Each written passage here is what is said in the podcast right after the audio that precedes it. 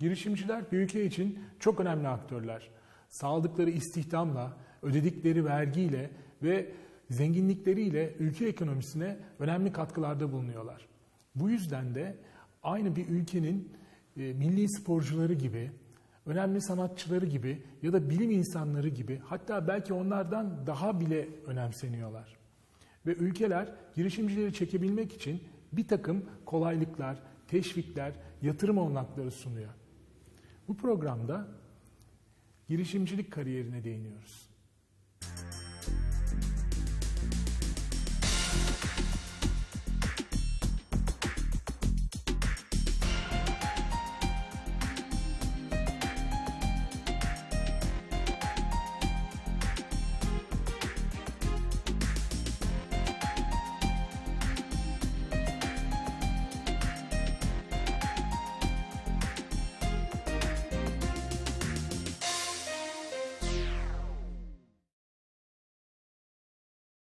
Kariyer Ekranı programına hoş geldiniz. Bugünkü programımızda iki kariyere değineceğiz. Birincisi girişimcilik kariyeri ve bankacılık ve sigortacılık sektöründeki kariyer olanakları. İki konuğumuz var. Önce Hidayet Tepeli, başarılı girişimci, iş kadını, aynı zamanda anne ve bir eş ve bizim övündüğümüz öğrencimiz. Başarı öyküsünü ve e, sigortacılık sektöründeki kariyer kariyeri bize açıklayacak, anlatacak, paylaşacak. Metin hocamız doçent doktor Metin Coşkun bize e, Açık Öğretim Fakültesi'nin bankacılık ve sigortacılık programının koordinatörü olarak program hakkında bilgilerini paylaşacak. Hidayet Hanım siz e, başarılı bir girişimcisiniz. Türkiye'nin e, önemli, büyük sigorta acentelerinden birinin kurucususunuz. E, isterseniz ilk başta nasıl e, bugünlere geldiniz? Sıfırdan bu kadar böyle büyük, önemli bir e, girişimi nasıl kurdunuz? Üstelik aynı zamanda bir e, kadın girişimci olarak ne tür zorluklarla mücadele ettiniz? Bize anlatır mısınız lütfen? Ee, teşekkür ederim Barış Hocam. Ee, aslında 1988 yılında e, muhabir olarak çalışırken tamamen tesadüfen bana göre hem şans hem fırsat bir arkadaşımın tavsiyesiyle bu sektöre adım attım. Aslında kısa bir süre denemek için adım atmıştım. Ee, bir süre çalışınca yani yaklaşık bir ay gibi e, bu benim için gerçekten gelecekte yapabileceğim önemli bir e, fırsat diye düşündüm. E, bununla ilgili neler yapabilirim, bu sektörde nasıl ilerleyebilirim, bu sektörün nelere ihtiyacı var diye düşünmeye başladım e, ve koşmaya başladım aynı zamanda. E, tabii benim hayatımda önemli sözcükler var. Bir tanesi tutku. E, eğer bir işe tutkuyla sarılmıyorsanız, bir şeyleri feda etmeyi başaramıyorsanız, o yolculuğunuzun başarıyla sonuçlanması çok mümkün değil. Çok çalışmak tabii ki. Eğer bir yere koşuyorsanız e, aynı zamanda da çok çalışmalısınız. Çok iyi değerlendirmelisiniz. E, sizin elinize gelen fırsatları, o işle ilgili diğer meslektaşlarınızdan farklı olmayı seçmelisiniz bir kere. Herkesin yaptığını değil, herkesten daha farklı bir şeyler yapmalısınız ki tercih nedeni olmalısınız. E, gerçekten emeğine hiç acımayan biriyim, hala öyleyim. Sektördeki yaklaşık 26. yılım önemli bir maraton koşusuydu benim için. Ee, çok şeyi feda ettim, beraberinde de çok şeyi kazandım diye düşünüyorum. Ee, hemen hemen hayallerimin tümünü gerçekleştirdim. Ee, hayal edip de gerçekleştirmediğim bir şey olmadı. Ama bunları gerçekleştirmek için e, sarf ettiğim efor e, gerçekten çok büyük bir efor. Neredeyse e, 7-24 bu işin içindeydim. E, bu esnada e, bana göre en önemli şeyi feda ettim. E, kızımın büyümesini feda ettim. E, ben evet benim de bir kızım var dediğimde kızım üniversiteye başlıyordu. E, bu belki işin dramatik kısmı ama öte yandan e, kızımın da kızıma da iyi bir rol model olduğumu düşünüyorum. Başarma konusunda, ısrar konusunda, e, gitmesi gereken e, yol alması gereken yolculuk konusunda, background'unu nereye taşıması gerektiği konusunda iyi bir örnek olduğumu düşünüyorum. Hidayet Hanım siz zaten bizim öğrencilerimize, mezunlarımıza Hepimize iyi bir e, örneksiniz, rol modelsiniz. Sıfırdan e, sektörde çok önemli bir yere gelmeniz, üstelik bunu bir e, kadın girişimci olarak e, yapmanız çok güzel örnek alınacak bir e, girişimci modeli. Burada e, bu başarının ardında e, şunları sorgulayabilir miyiz acaba? E, ilk e, mesleğe adımınızı attığınızda bugünlere gelmeyi hayal etmiş miydiniz? Bunu planlamış mıydınız? Hayallerim bugünkü geldiğim nokta değildi aslında. Yaşamak istediğim hayattı. Ee, eğer bir yaşamak istediğiniz hayatla ilgili bir hayaliniz varsa bunun ekonomik altyapısını da oluşturmanız gerekiyor. Bunun için seçtiğiniz işte e, hangi iş koluysa ki ben sigorta sektörünü seçtim. O iş kolunda en iyilerden biri olmalı olmanız gerekiyor ki e, arzu ettiğiniz, yaşamak istediğiniz, elde etmek istediğiniz şeyleri elde edebilin. Aksi halde tek bir hayalle, tek bir e, varış noktasıyla ya da bir e, hayalinizi gerçekleştirmekle devam etmeniz çok mümkün değil. Birçok hayaliniz olmalı. İyi bir anne, iyi bir eş, e, meslekte gerçekten saygın bir yeri olan insan, ekonomik olarak gerçekten eşitlerinizin üstünde bir ekonomik gelire sahip olmak, ne bileyim dünyayı gezmek, e, iyi bir arabaya sahip olmak, iyi bir eve sahip olmak e, ama bu arada tabii ki bütün bunları yaparken saygınlığınızı da vazgeçmeden, saygınızdan da vazgeçmeden ilerlemeniz gerekiyor diye düşünüyorum. Evet, çok güzel. Ben hatta bir de şunu ekleyebilirim. Bütün bunlara zaman ayırırken bir yandan da eğitiminize uzaktan öğretimin sunduğu fırsatlarla Açık Öğretim Fakültesi'nde evet. sürdürmek, devam ettirmek evet, gibi. Evet. Çünkü şöyle bir şansım olmadı. Ee, keşke üniversite e, benim gençlik yıllarımda 17-18 yaşıma geri dönebilsem. Gerçekten birincil hedefim, o gün birincil hedefim e, iyi bir eğitim almak şeklinde olurdu. Ben o fırsatı o dönemlerde yakalayamadım çünkü. Peki e, eğitim, uzaktan eğitim, açık öğretim fakültesi bünyesinde eğitim demişken Metin hocamıza dönelim. Hocam bankacılık ve sigortacılık programının eğitim olanakları, ne tür e, donanıma, bilgi birikime sahip öğrenciler yetiştiriyoruz? Bu konuda bize bilgi verir misiniz lütfen? Memnuniyetle. E, açık Öğretim Fakültesi'nin diğer e, programlarında olduğu gibi bankacılık ve sigortacılık programında da e, çok nitelikli bir eğitim verildiğini rahatlıkla söyleyebilirim. E, bankacılık ve sigortacılık ön lisans programı iki yıllık bir program. Yani dört dönemden oluşuyor. Bu iki yıl süresince öğrencilerimize üç temel e, konuda biz eğitim veriyoruz.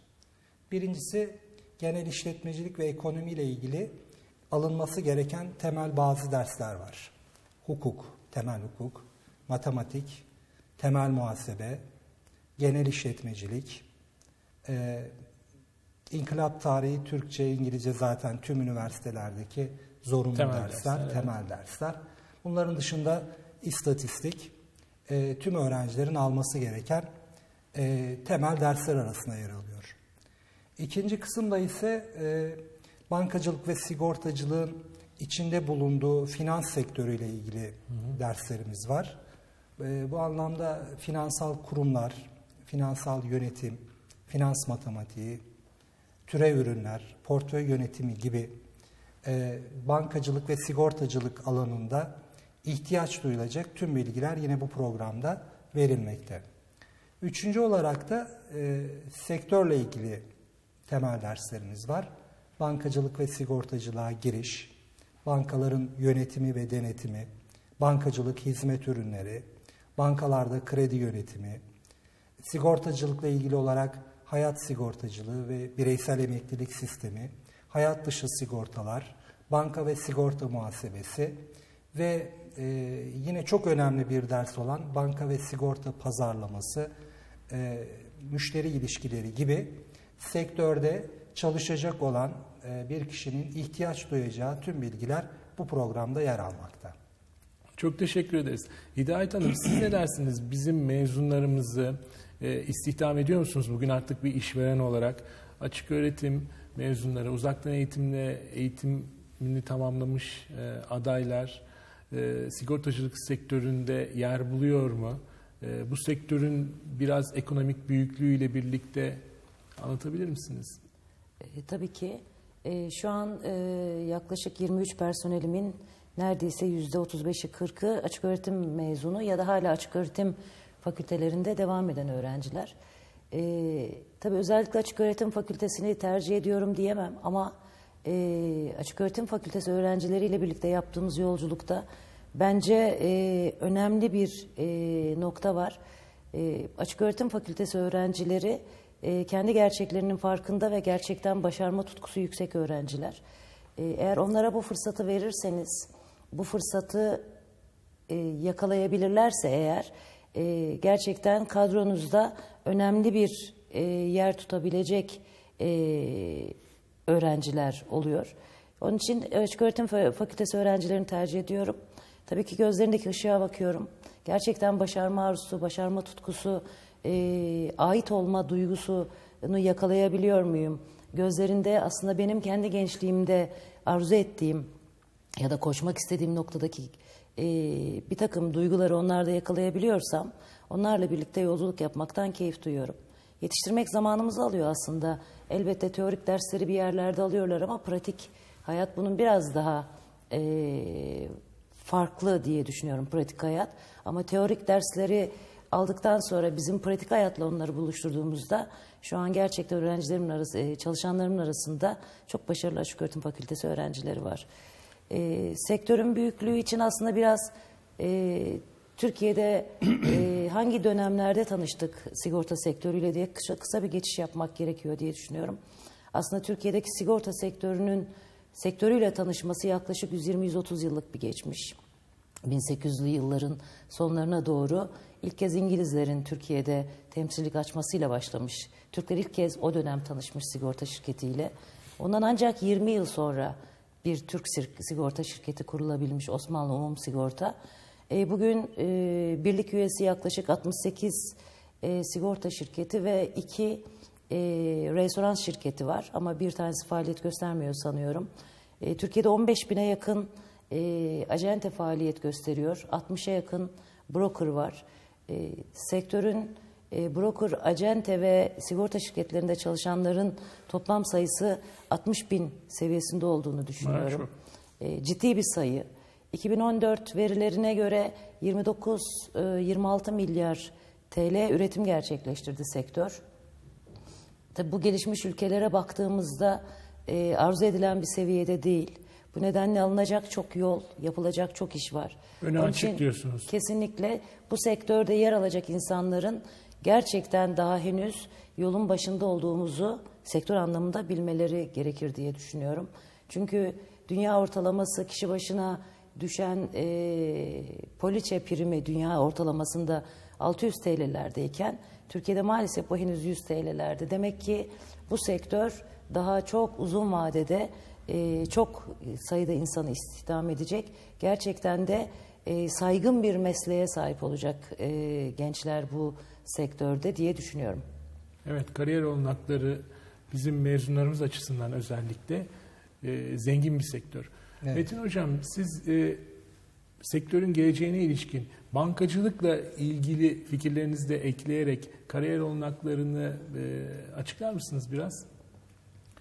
Şimdi Türkiye'de en hızlı gelişen sektörlerden bir tanesi bankacılık sektörü, diğeri de sigortacılık sektörü aslında.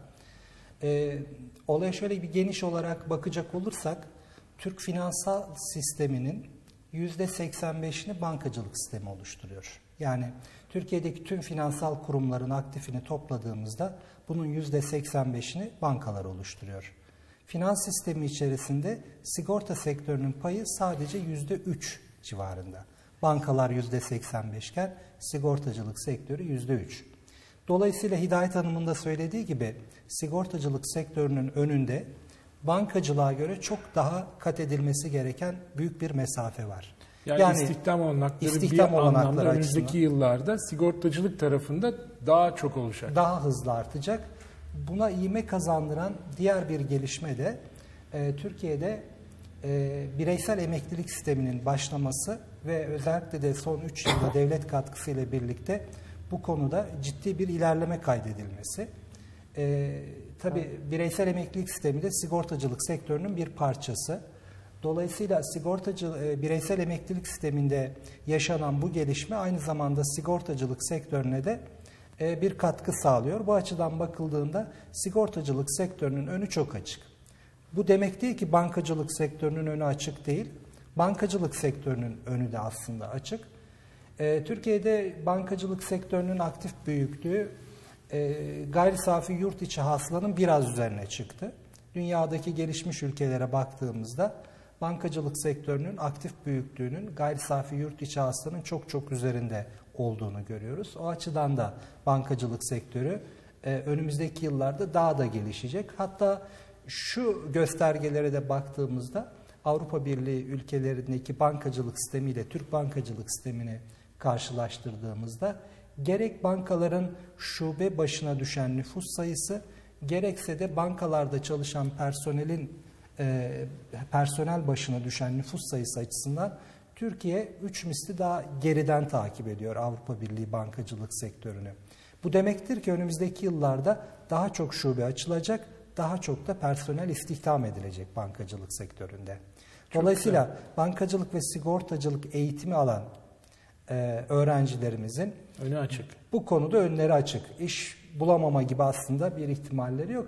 Kaldı ki bu programdan mezun olanlar sadece bankalarda ya da sigorta şirketlerinde çalışacak diye de bir şart yok. Bu programdan mezun olanlar işletmelerde de istihdam edilebilir. Neden? Ee, bütün işletmelerin bankalarla ve sigorta şirketleriyle bir şekilde Mali ilişkileri var. İlişkileri var. Dolayısıyla bu işleri yürütecek, bu konularda bilgi sahibi olacak olan elemanlara ihtiyaçları var.